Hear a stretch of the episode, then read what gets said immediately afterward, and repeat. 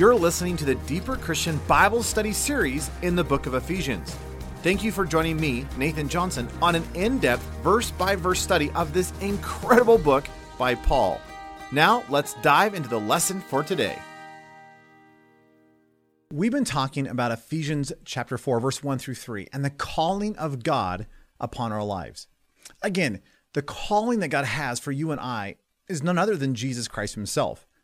And Paul says that if you are going to walk worthy of that calling, well, then the very attributes and life of Christ should mark your own.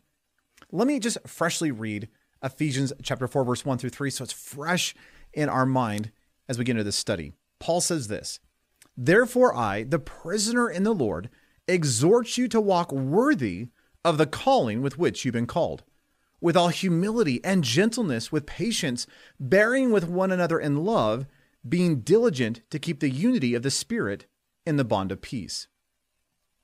In the last couple of studies, we've been looking at this idea of humility. And I wanted to give one more study just to focus on humility.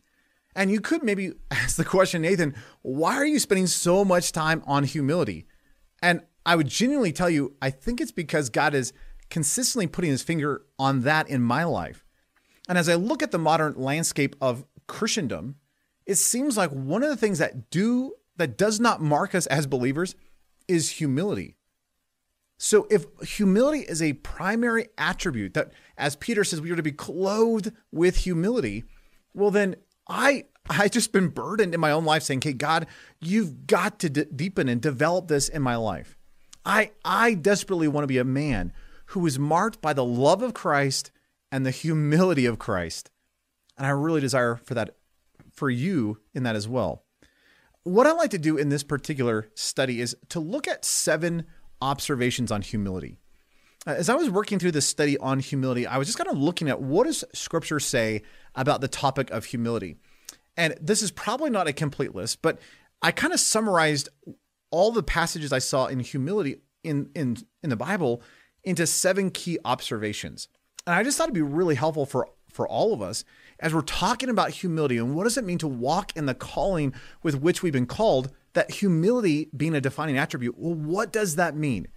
So I want to give you seven ideas or seven concepts associated with this idea of humility found all throughout scripture. Now, before we jump into these, I'm going to be reading a ton of scripture passages. So one thought is to watch the video version of this and and get all these passages or I'll try to create some sort of a link where you can download a list of all of this so you could easily reference it later. But let's jump into these seven observations. Number one, there's this idea in scripture that everyone will be humbled, but it is only those who do it willingly who will find grace and salvation. There's this interesting thought in scripture that every single person on planet Earth who has ever lived will come to the point of humility. The real question is not if you'll be humbled, the question is when you will be humbled. See, I will either humble myself now and experience His grace, His mercy, and His salvation, or I will be forced to be humbled later, later, and my knee will bow and my tongue will confess that Jesus Christ is Lord. But that's not the time to be doing it, because then I will find death and destruction and wrath. So let me give you a few verses on this idea.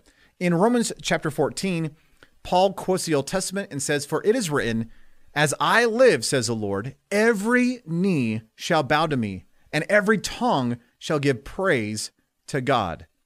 Philippians 2, verse 9 and 10 says, For this reason also, God highly exalted him and bestowed upon him, Jesus, the name which is above every name, so that at the name of Jesus every knee will bow, of those who are in heaven and on earth and under the earth. Proverbs 29 23 tells us, A man's pride will bring him low, but a humble spirit will obtain honor. Ezekiel 21 26 says, Exalt that which is low and abase that which is high.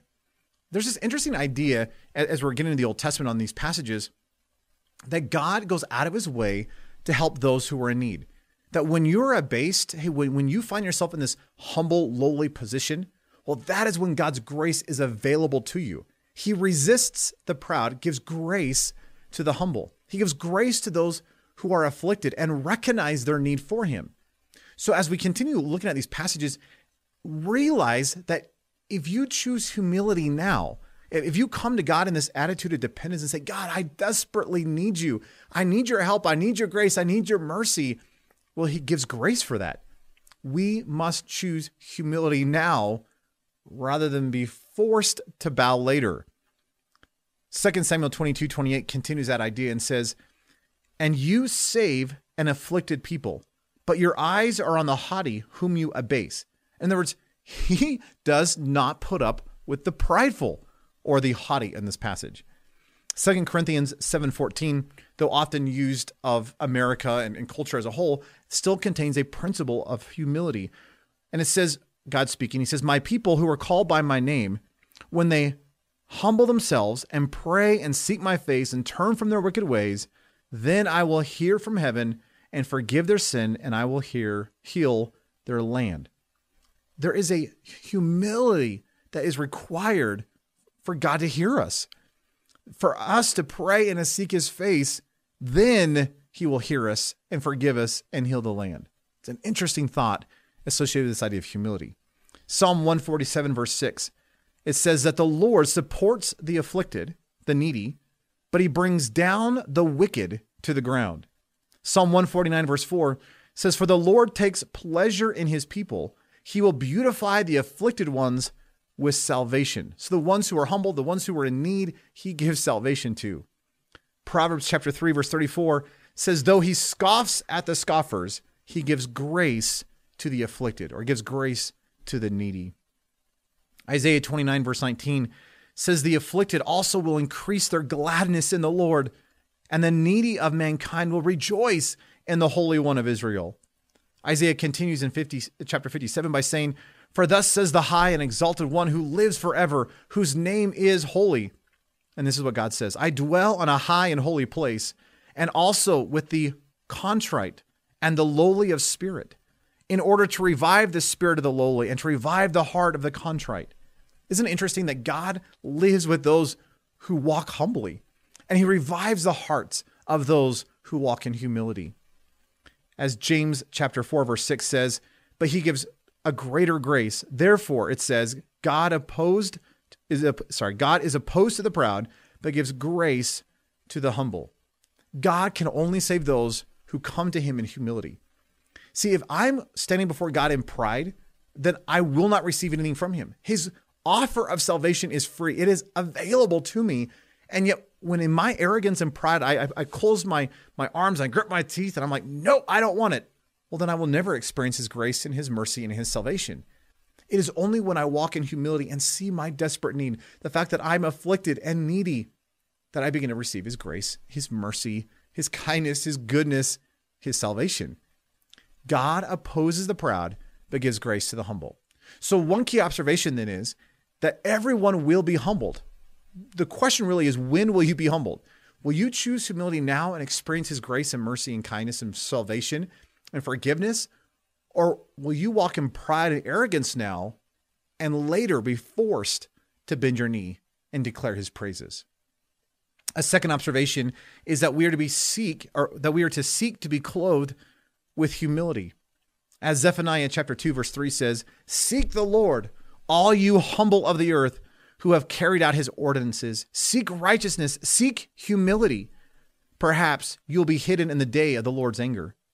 in Colossians chapter 3 verse 12 through 13 it says so as those who've been chosen of God holy and beloved put on a heart of compassion kindness humility gentleness patience bearing with one another and forgiving each other whoever has a complaint against anyone just as the Lord forgave you so also should you so you should seek after and put on humility or as we already looked at 1 Peter 5 5 Peter says, You younger men, likewise be subject to your elders, and all of you clothe yourself with humility towards one another.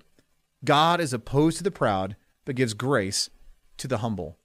Uh, we looked at this in the last study, but it's that idea of that you you and I are to be clothed with this garment, this slave's clothing that easily identifies you as a Christian.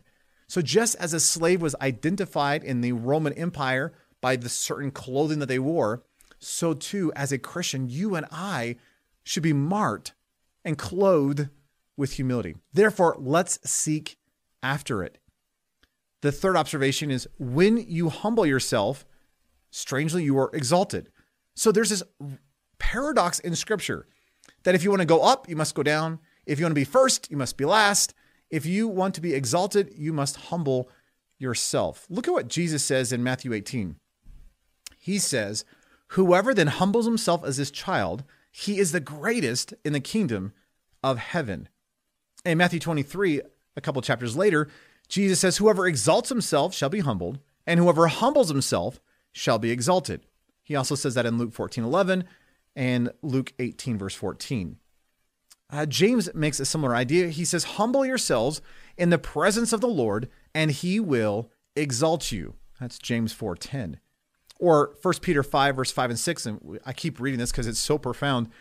But Peter says, likewise be subject to your elders, and all of you clothe yourself with humility toward one another. God is opposed to the proud, but gives grace to the humble. Therefore, humble yourselves under the mighty hand of God, that he may exalt you at the proper time. So if I choose humility and I walk in humility, well, there is an exaltation in that. But if I seek to have first place, if I seek to be exalted now, well, then I will be humbled. So there's that weird paradox so rather than seek to go up, seek the lowest position. Rather than seek to be first, seek to be last. Put everyone in front of you. Another observation, number four, is in humility, God becomes your source and your strength. Listen to what Paul says in 2 Corinthians chapter 12, uh, verse 9 and, 9 and 10. Paul is looking at his life, and God said to Paul, My grace is sufficient for you for power is perfected in weakness. So, based on that, here's Paul's response Most gladly, therefore, I will rather boast about my weaknesses, so that the power of Christ may dwell in me.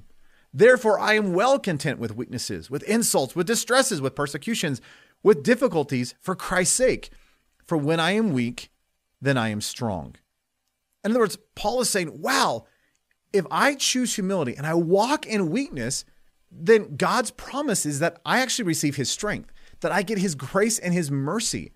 So, if that's true, if I do get God's grace and his mercy and his strength when I walk in humility and weakness, why wouldn't we walk in weakness and humility, says Paul? So, get this idea. I receive God's strength when I walk in humility. I receive his resource and his ability when I choose to humble myself. Number five is this idea that God defends the humble. In Numbers chapter 12, look at what happens. Moses is being accused by Aaron and Miriam, and they say to Moses, Has the Lord indeed spoken only through Moses? Has he not spoken through us as well? And the Lord heard it. Now, here's the comment that's in Numbers that the man Moses was very humble, more than any man who was on the face of the earth.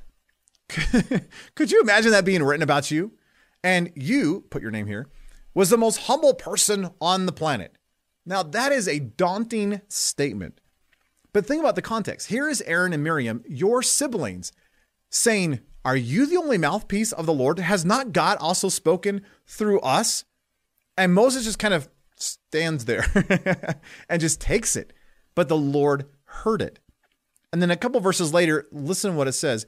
God speaks, and God says, Hear now my words. If there is a prophet among you, I, the Lord, shall make myself known to him in a vision. I will speak with him in a dream. Not so with my servant Moses. He is faithful in all my household. With him I speak mouth to mouth, even openly, and not in dark sayings. And he beholds the form of the Lord. Why then were you not afraid to speak against my servant, against Moses? So get this idea.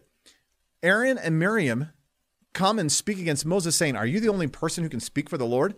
And God says, Yes. In other words, yes, I'll use prophets, but Moses is special.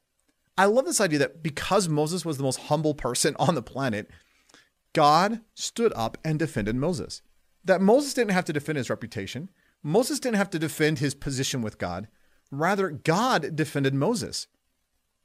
You say that you see that same idea in Luke chapter 10 with Mary and Martha. Jesus and the disciples have come into Bethany, and, and Martha is busy in the kitchen, and Mary finds herself at the feet of Jesus. So listen to what this says. Uh, this is Luke 10, verse 40 through 42. But Martha was distracted with all of her preparations, and she came up to Jesus and said, Lord, do you not care that my sister has left me to do all the serving alone? Then tell my then tell her to help me. But the Lord answered and said to her, Martha, Martha, you are worried and bothered about so many things, but only one thing is necessary. For Mary has chosen the good part, which shall not be taken away from her. So here's Mary, and she's sitting at the feet of Jesus, and she doesn't stand up. She doesn't defend herself. She doesn't say, Martha, dear sister, hey, I'm in the proper position. Rather, she stays in a humble position, and Jesus rises up and defends her. Wouldn't it be neat if, in the midst of us walking in humility, that we just allow the Lord to be our defense? Over and over throughout the Psalms, we are told that the, the Lord is our defense. He's our strong tower, that He's our rock, He's our refuge. See, what if we actually believe that? And rather than trying to defend our reputation or defend our position, we just said, Lord, I trust you. And if they don't understand, so be it. But Lord, I'm putting my faith and my hope on you, and I'm choosing to walk in humility. So, Lord, if I need to be defended, you are going to have to bring the defense. I love that idea. A sixth op- observation is that the humble are not persuaded or concerned by public opinion. See, isn't it interesting that if you actually walk in humility, you actually don't care what you think about or what, what people think about you. See, when I have a fear of man or I'm concerned about the public opinion or uh, what, what are they going to think about me, that's actually pride operating within my life. And this has been so big in my life. God is constantly putting his finger on this one of saying, Nathan, why, why do you care so much about the approval and the acceptance and the affirmation of the people around you? Would you not just seek my approval, acceptance, and affirmation? And that is such a hard thing in our culture when we are so inclined for the likes and the thumbs up and text messages and social media, when we want to say the thing that just gets that head nod and yes, I, I agree with you. See, what would happen though if I walked in humility and said, Lord, I actually do not care about public opinion? That even if everyone stands against me, so be it, if I'm walking faithfully according to the word of the Lord. So if I walk in humility, there is a reality that begins to take place in my life where I'm not persuaded or concerned about the approval and the acceptance and the affirmation of those around me. Listen to what 2 Samuel chapter 6 verse 14 and 15 and then verse 22 says. David was dancing before the Lord with all of his might, and David was wearing a linen ephod. So David and all the house of Israel were bringing the ark of the Lord with shouting and the sound of the trumpet. Now, if you remember the story, his wife comes and accuses him saying, "Um, you were dancing rather rather promiscuously." In other words, David had stripped down basically to his boxer shorts and was dancing before the, the, the ark of the Lord as it was coming into Jerusalem. And listen to what David's response is. He's walking in humility. He does not care about the approval and the affirmation uh, of his wife in this scenario, nor what the people around him even think in Jerusalem. And David's response is, I will be more lightly esteemed than this and will be humble in my own eyes. But with the maids of whom you have spoken, with them I will be distinguished. What he's really saying, and let me give you another translation. He says, I will be even more undignified than this, and I will be humble in my own sight. What he's basically saying, which is a rather awkward thought process. Here's here's David. He strips down basically to his boxer shorts. He's dancing before the ark of the Lord, and his wife looks out the window and says, uh, "You're a king, and that's not how a king behaves."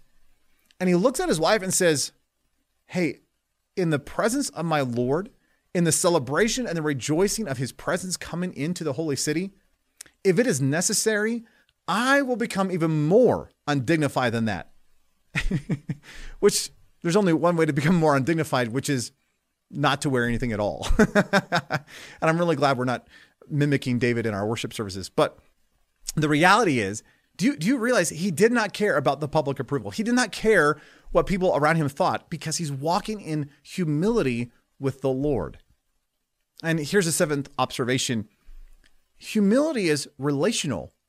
And I can't find a time in scripture where it's just an impersonal thing, where it's just about me in and of myself. In other words, yes, when I'm alone, I'm called to walk in humility. And yet, the reality is, is so oftentimes humility is associated with this idea of community. Now, it makes sense in light of scripture because they had a communal mindset. It was, it was, we are very individualistic in our Western society, society where they were a, a group. It was all about the family structure. So when we're talking about humility, it's not just me and myself in my own little life by my, you know, in, in my closet. In reality, humility is to be lived and demonstrated and applied in community and relationships, which is hard. It's so difficult. And that's where it is proven. I love what Paul says in Philippians chapter 2, verse 3 and 4. He says, Do nothing from selfishness or empty conceit. And by the way, the word nothing in Greek actually means nothing. So nothing in my life should be done through selfishness or empty conceit, but rather with humility of mind, I am to regard one another as more important than myself. Do not look merely or, sorry, do not merely look out for your own personal interests, but for the interests of others. See, what would happen if we, especially in the church, lived out that passage? That I wasn't seeking my own prestige or my own applause or my own whatever. I wasn't even seeking for my own personal interests. I was actually saying, hey, how can I serve? How can I wash your feet? How can I pour my life out for you? Hey, how, how can I meet your needs today? Could you imagine what it would look like for a church on a Sunday morning to gather together? And it wasn't about my preferences or my music style or my what I get out of the service, but I came with the heart of saying, how can I serve the people around me? Hey, how can I meet your needs? Could you imagine what it would look like for a visitor to come into the middle of that? If a visitor came into a church, a body of believers who were all seeking not their own interests, but the interests of each other and washing each other's feet and, and serving the needs, that that would that would so grip the unbelieving world that they would say, I, I need to become a Christian. See, you and I are not called to be selfish and self-focused. Rather, we are to walk in humility in the midst of community. Titus chapter 3, verse 1 and 2 says, Remind them, Paul is speaking to Titus, saying, Remind them to be subject to rulers, to authorities, to be obedient, to be ready for every good deed, to malign no one, to be peaceable, gentle, and showing every consideration for all men. See, what would it look like if we had that attitude and we stooped and we washed the feet of those around us? I want to finish with another quote by Andrew uh, Andrew Murray. Again, if you've never read the book Humility by Andrew Murray, it is such a powerful declaration of what does humility look like in our lives. And I love what he says, especially in this idea of relationships with humility. Andrew Murray says this It is in our relationships with one another, in our treatment of each other, that true lowliness of mind and a heart of humility are seen. Our humility before God has no value except as it prepares us to reveal the humility of Jesus to our fellow man. Do you have that? Could I encourage you afresh to clothe yourself with humility? Oswald Chambers said in his prayer, God bathe us in humility. And we just walked through seven simple observations, but the reality is, is that the entirety of God's word is constantly declaring one thing that God is God and you are not. And therefore, we must walk in humility. We, we must strive to go low and get our face in the ground, to see ourselves as lowly. Because it is only when we walk in humility that we experience the, the grace and the grandeur of God in our life. See, God cannot change things in our life. God is not going to sanctify our lives we're never going to experience the fullness of salvation in a day by day process if we think we're actually sufficient in and of ourselves. You and I are called to walk in humility. So, with that being kind of the forefront, let's just pray and just freshly surrender our lives before the King of Kings and the Lord of Lords. So, join me in prayer. Lord, uh, you, you are so high and lifted up. And Lord, I pray that you, even this day, would give us a fresh focus and vision of what it means to walk in humility. That, that it's not a facade, it's not just a fake it till you make it. It's that in light of you, like Isaiah, we are so overwhelmed that, that our only response by your holiness is, Woe is me, I am undone. And Lord, could you so change and cleanse and transform our life? Your promise is that you give grace to the humble, but you oppose the proud. So, Lord, I pray that you would not allow us to walk in arrogance or pride or selfishness. But, Lord, in your kindness, would you, would you put your finger on anything in our life that just smells of, of self, that smells of pride. And Lord, could we somehow, through your grace and through your enablement and through your power, walk in humility? Can we be clothed with humility and somehow be marked by your life in this generation? Lord, may our lives give you all the praise and all the glory that you are that you are worthy of. We love you, Jesus. Just give you all the praise and the glory in your precious name. Amen. Thank you for listening to this study from the book of Ephesians with Nathan Johnson.